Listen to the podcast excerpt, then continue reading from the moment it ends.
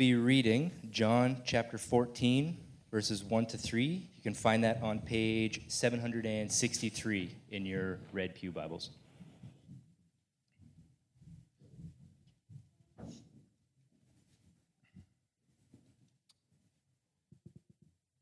Do not let your hearts be troubled. Trust in God. Trust also in me. In my Father's house are many rooms. If it were not so, I would have told you. I am going there to prepare a place for you. And if I go and prepare a place for you, I will come back and take you to be with me, that you also may be where I am. This is the word of the Lord.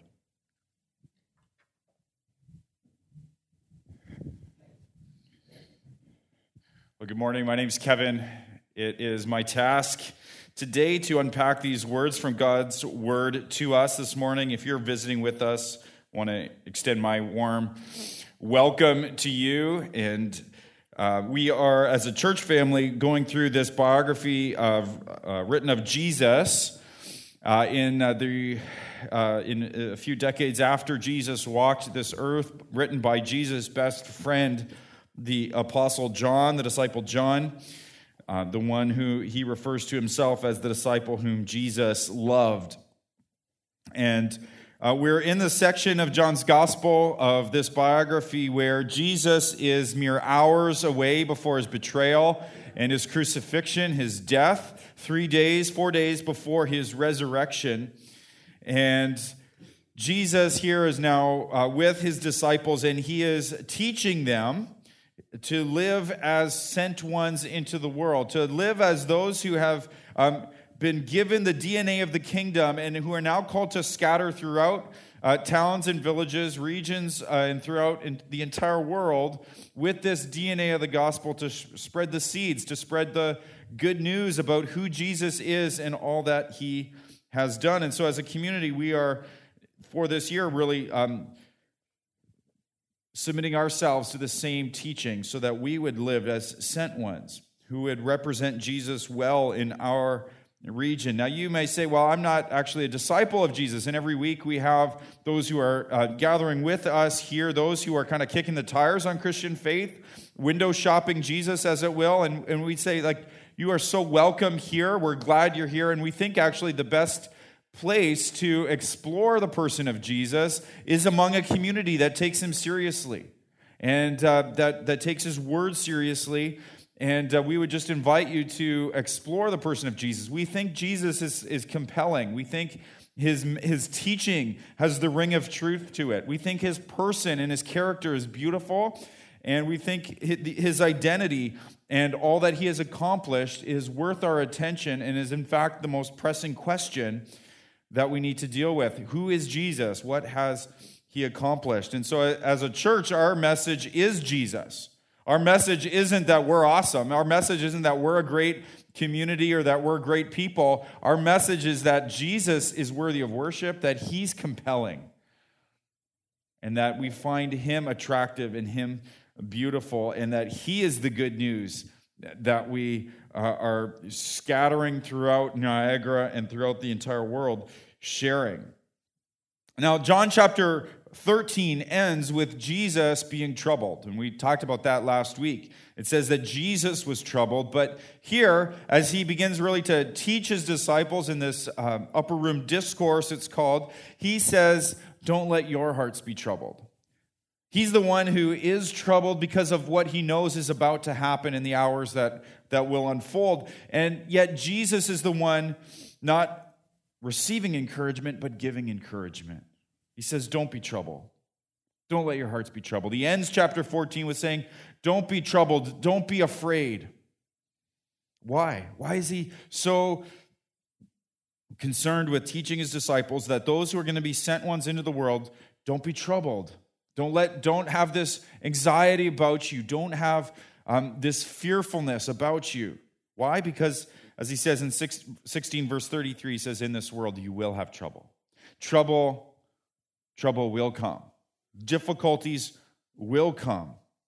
And he says, I want to give you something that when trouble comes, you won't be troubled by the trouble.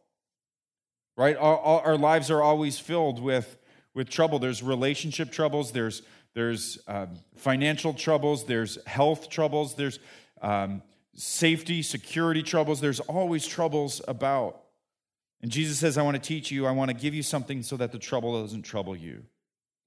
And one of these things is here in these just three short verses that we've read already together in verses 1 to 3. One of the things here is that there's a place for you.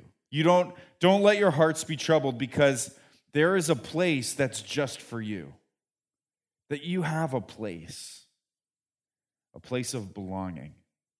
There's a place that's been reserved, that's prepared, that's there for you. And I want to talk about what, where, and how. So, what is the place?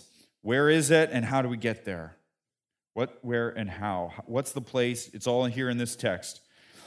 What is the place that has been prepared for you? And the answer is home. The answer is home. There's a home that's been prepared for you. Have you ever thought about why this idea and reality of home is such a powerful one? Why does uh, a friend that I know who's really lived his entire life in Canada, but who has some roots in the Czech Republic, when uh, and he's a great hockey fan. So a couple weeks ago, when the Czech Republic and Canada are facing off in the semifinals of the World Junior Tournament, why is he torn? He's Canadian through and through, and yet home is back in that country. That's where I'm from. That's my place. That's that's home. And so he's not sure. He's divided in his rooting interest. Why is home such a powerful place? You remember this movie? Remember this movie here? Here we go. Up, Carl Fredricksen is being forced to move out of his home to a retirement community. He doesn't want to sell his home to the developers as high rises are going up all around him, and so he wants to move his home to find his place. Our world is thinking a lot about homelessness and refugees and exile. And, and, and, and we know that being homeless is, is, is brutal and dehumanizing. That, that homelessness, why is homelessness so psychologically devastating? Not just physically devastating that you're exposed to the elements, but, but homelessness is psychologically devastating. In fact, they've done studies on children who've experienced homelessness early in life. And if early in life you've experienced this lack of home, there's an inability to attach for the rest of your life. This inability to attach. Homelessness is psychologically devastating. Why? Well, one of the reasons is that we're persons, that we're people, and people, persons are local. To be a person is to, is to take up a space. And so we have this longing in our hearts for home, this place where we belong, a place where the fire is on. You don't have to start the fire yourself, it's lit. It's a place of rest and peace and familiarity a place where you can come just as you are. You don't have to, you know, put your Sunday best on. You can wear your track pants if you want. Right? Home is a place to belong. But here's the other truth, right? We have, each one of us, I believe, has deep down in this, this desire to, to have a home. It's a place that fits us where we don't have to mold to, to change our shape to fit the, that place. That place surrounds us and fits us. It's where we belong. We have this desire, but our memories always exceed the reality. Have you noticed that if you've ever traveled back home? Our memories of that place always exceed the reality of it. So, uh, my childhood home is in Thorold, so that you know where this is going. Um,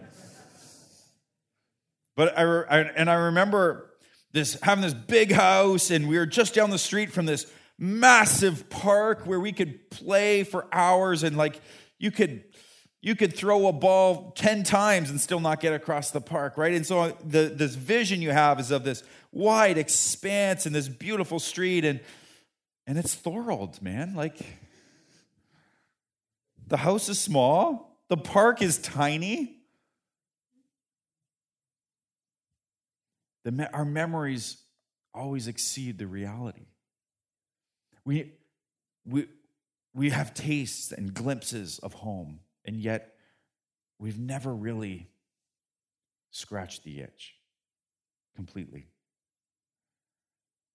We never really satiate the hunger. We're never totally home. We're never totally satisfied. Remember the movie The Martian? Matt Damon is left behind by the, the group that was exploring Mars. Matt Damon wasn't built for Mars, so he can't go outside. He can't breathe Martian air. There's only 1.5% oxygen in the Martian atmosphere. We're built for 20% oxygen. It's psychologically damaging. There's no one else there, and so he breaks down. Living on Mars, you're going to die quickly, but living here on Earth, we die just a little more slowly. You see, the story of the Bible is that you cannot understand the human condition without this understanding of the longing for home. You can't understand the human condition without understanding alienation. You see, the story of the Bible begins in a home, a perfect home, and yet there was exile. And so throughout the story of the scriptures, there's this, this longing, this return for home. There's always exiles and, and longing for home, and we come home, and yet we're still under threat, and it's never quite home. We've never quite come all the way home. You see, we were made for love that lasts forever. Not, we're, we're made not to experience disease and suffering, cruelty and death. We're under this curse, the scriptures say. We're socially, we're always blaming each other, and, and personally, psychologically, we're always uneasy with ourselves. And so we'd try to mask our homelessness. And if I could only have a great family, if I could only get the whole family together on this vacation, if I could only have this great house. Jesus says to those of us with that longing for home, I am preparing a place for you. For you. Reserved, guaranteed. As the character at the end of the Chronicles of Narnia says, it's the country I've been longing for my entire life, though I didn't even knew it, know it. This is the home I've been longing for my whole life, but I never even knew it. Jesus says, I'm preparing a place for you, a home for you, a place where you can belong, a place where you can come as you are, a place of rest, a place of peace, a place of familiarity, a place of love. So, where is the place for you? Where is the place for you? It's our second point. Our second question Jesus says, It's my Father's house. In my Father's house are many rooms. Our, our home is in heaven. In my Father's house are many rooms. Now, some of you may have uh, memories of translations that say, In my Father's house are many mansions. And so it gets us thinking of, you know, kind of palatial estates that, uh, that Jesus is up there, like with hammer and saw, in hand preparing a palace for you. And so we sing hymns like there's a mansion just over the hilltop, right? Of, uh, of, of I'm walking for, I'm waiting for the streets paved with gold, baby. Right? But, but the, the only other time this word here that the NIV translate rooms, which uh, the older versions translate man, mansion, is used. There's only used one other time in the New Testament. It's later in this chapter, in verse 23. And Jesus says, If anyone loves me, he'll obey my teaching. My Father will love him, and we will come to him and make our home with him. It's make our home with him, make our dwelling with him. The, the focus of the word is living with him living with him. And so the, the focus here is not on the, the palatial nature, on the, on the grandeur of the place, but that there is a place. There's a, a living place, a place to live for you, a home for you in the Father's house. Jesus' focus is not that you're going to have a palace, but the focus is that there are many rooms, there are many places, there's room for more, there's room for you. There are many of them. And it's a place of love. It's my Father's house. And I want you to come and I want you to be with me. We'll be together. It's a place of love. He says, Don't be troubled. You'll die. And, and to the people he's talking to, they, they all died horrific deaths. They were, they were crucified, crucified upside down. They were, they were tied to wild beasts and pushed off in the other direction, torn limb from limb. They were tortured, and the only one that wasn't killed for his faith was eh, died lonely exile in prison. You're gonna die. And it's gonna be horrible, but your home is in heaven. Your home is in this place of perfect love. And so the, he's saying, don't be troubled. The worst thing that can happen for you is really just a doorway to the best thing. It's really just a doorway to the best thing. D.L. Moody, this famous preacher in the past, says, You know, one day, he told us here, is one day you're going to read in the newspaper, D.L. Moody is dead. He says, Don't believe the rumors. I'll be more alive than I've ever been. See, friends, either you believe in the afterlife or you don't. Either you believe that there is life after this life or you don't. And if you believe that there is life after this life, most of us are nervous. We don't quite know what it's going to be like, and we're not sure it's going to be good because we know that we haven't lived the life we should have lived. And so we're uncertain, we're, we're anxious, we're uneasy, we're troubled. So most of us just try to avoid the topic of death, pretend like it's not going to happen, don't prepare for it. Which is interesting because it's the only certainty in your life, right? After taxes. Like we, we get prepared for all kinds of things. We get prepared for all kinds of things that may or may not happen, and yet this one thing will happen. Or maybe you believe, maybe you're convinced there is no afterlife, and yet then there's a fear because you're just gone. You lose, your, you lose all love, you lose your very self if there is no life after death. Death is an enemy. Death is our enemy. We're not made for it, it's not right. But, friends, a Christian does not have to be afraid. We don't have to be troubled by it. Because Jesus says it's just the entrance into a world of love. So stop thinking about clouds and thrones and harps and gold. Think about love. God is love. The scriptures teach us God is love. That's who He is. He is a fountain of love. And so He invites us to a home. He doesn't invite us to a stadium where we'll just watch Him do his thing. He's not inviting us to an auditorium where he's going to lecture us. He's inviting us to his home, to his house, prepared for you, reserved for you. And so a Christian, in fact, not only not has, doesn't have to be afraid of death, a Christian can taunt death. That's what Paul does in 1 Corinthians 15. He's like, Oh, death, where is your sting? Grave, where's your victory? Christ has overcome it all.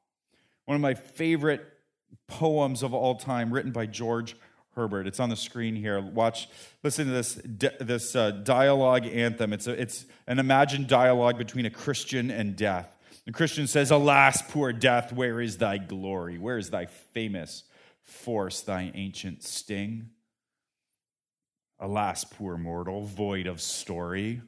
Go spell and read how I have killed thy king. I've killed Jesus. Poor death and who was hurt thereby. Thy curse being laid on him makes thee accursed. Let losers talk, yet you, thou shalt die. These arms shall crush thee. Spare not, do thy worst. I shall be one day better than before. Thou so much worse that thou shalt be no more. Taunt, you see that the taunt of death? Do your worst, death. You're only going to make me better, but one day you're not even going to exist. As Jesus does away with it. Our home is in heaven with Jesus, and one day Jesus will return to bring heaven to earth in the new heavens and the new earth. So the question is how? How do you get home? How do you get to this place that's prepared for you? And the answer maybe surprisingly, is through hell, but not for you. How do you get home? It's through hell, but not for you. You see, when Jesus says, I go to prepare a place for you, he's not talking about his ascension where he's gone up into heaven. So Jesus isn't right now actively preparing a place. He's not, again, doesn't have the, the hammer and the saw in his hand and building a mansion right now for you. When he, when he says to his disciples in the upper room on Thursday evening, he says, I'm going to prepare a place for you. He's talking about going to the cross. You see, it's his going to the cross through his crucifixion that he prepares the place and secures the place. And so he's not saying to his disciples, if you live a good enough life, maybe one day when you die, I'll let you into my house. He's not saying if you if you do enough, if you've if you've um, if the balance of good and bad outweigh if the balance for good outweighs the bad that you've done then i'll let you in. He's saying no i'm going to secure the place. I'm going to the cross to secure a place for you in heaven. See the wages of sin is loneliness and alienation homelessness. See we know that right? The more proud you are the more selfish you are the more lonely you'll be Right? None of us want to be around someone who's just entirely self centered and, fo- and self centered and proud. And yet, when we're honest, we see that in our own hearts. We just, some of us are just better at masking it over in public. The more self centered we are, the more lonely and alienated we are. The wages of our, of our selfishness, the wages of our pride is loneliness and alienation. But the beautiful news is that Jesus has come as a homeless wanderer. Foxes have dens, birds of the air have nests. I have nowhere to lay my head, he says. He was crucified outside the city gate. He went into the exile we deserve so that we could be brought in. He left his heavenly home. That's what we just celebrated at Christmas, so that we could be brought in based on his merits, not on what we've done. And while he was on the cross, he said, Father, why have you, my God, my God, why have you forsaken me? Why am I in exile right now? Why am I kicked out of the home right now? Why am I kicked out onto the streets right now? Why am I all alone right now? It's so that you and I, friends, could be brought in and have a home and have this tremendous hope. And so, how do we get in? Trust in God, trust also in me, Jesus says. Trust not in what you can do, trust not in your efforts, trust not in how awesome you are. Receive what I'm doing for you as I'm going now to the cross to prepare a place for you. Receive that. Accept that. Trust in that. Believe in that. Did it work? Did his comfort, did his encouragement for his disciples work? They went and gave their lives for it, for the message. They believed it so much, they died joyfully. Trust in me, he says. And friends, we still die. But we, he has taken the real separation. He's taken the real death. We still die. Remember um, when my grandfather died in 1999, reading this illustration and it's been very comforting and uh, instructive for me ever since. It was a, story of, I think it was a minister who just lost his wife and he had young kids, and they were driving to the funeral. And it was a sunny day, and a, a big transport truck drove past. And there was a ray of light for this, this man, and he said to his kids, He says, Kids, would you rather get run over by the shadow of this truck we just got run over by the shadow of the truck. Would you rather get run over by its shadow or would you rather get run over by the truck? The kid said, Of course, well, of course, the shadow. He says, We were walked through the valley of the shadow of death. Psalm 23. Your mom's been run over by the shadow of death right now, but Jesus was run over by the truck. Jesus got the truck so that we only get the shadow. And when we're run over by the shadow, it's really just an entrance into a world of love, to be with Christ until that great day of resurrection when we'll be raised and be together with Him in the Father's house forever. So do not let your hearts be troubled. Trust in God, trust in Christ. There's a place for you. And Jesus has gone to the cross to prepare it for you. And so believe in him. Would you pray with me? Father, we pray that you would give us faith this gift of faith to trust in Jesus so that we would have this boldness in the face of suffering and death. That we could say, Do your worst, death. We will be, this is just a translation into something better, a better version of ourselves until one day death will be no more. So we praise you, Father, for sending your Son, Jesus. Jesus, we praise you for going to the cross to welcome us into your home of love. Father, some of us are, are seeking home so bad, and we're, we're looking for it in all the wrong places. And Father, I pray that your Spirit would now draw us to the Father's house to find the welcome and embrace that we so long for. In Jesus' name, amen.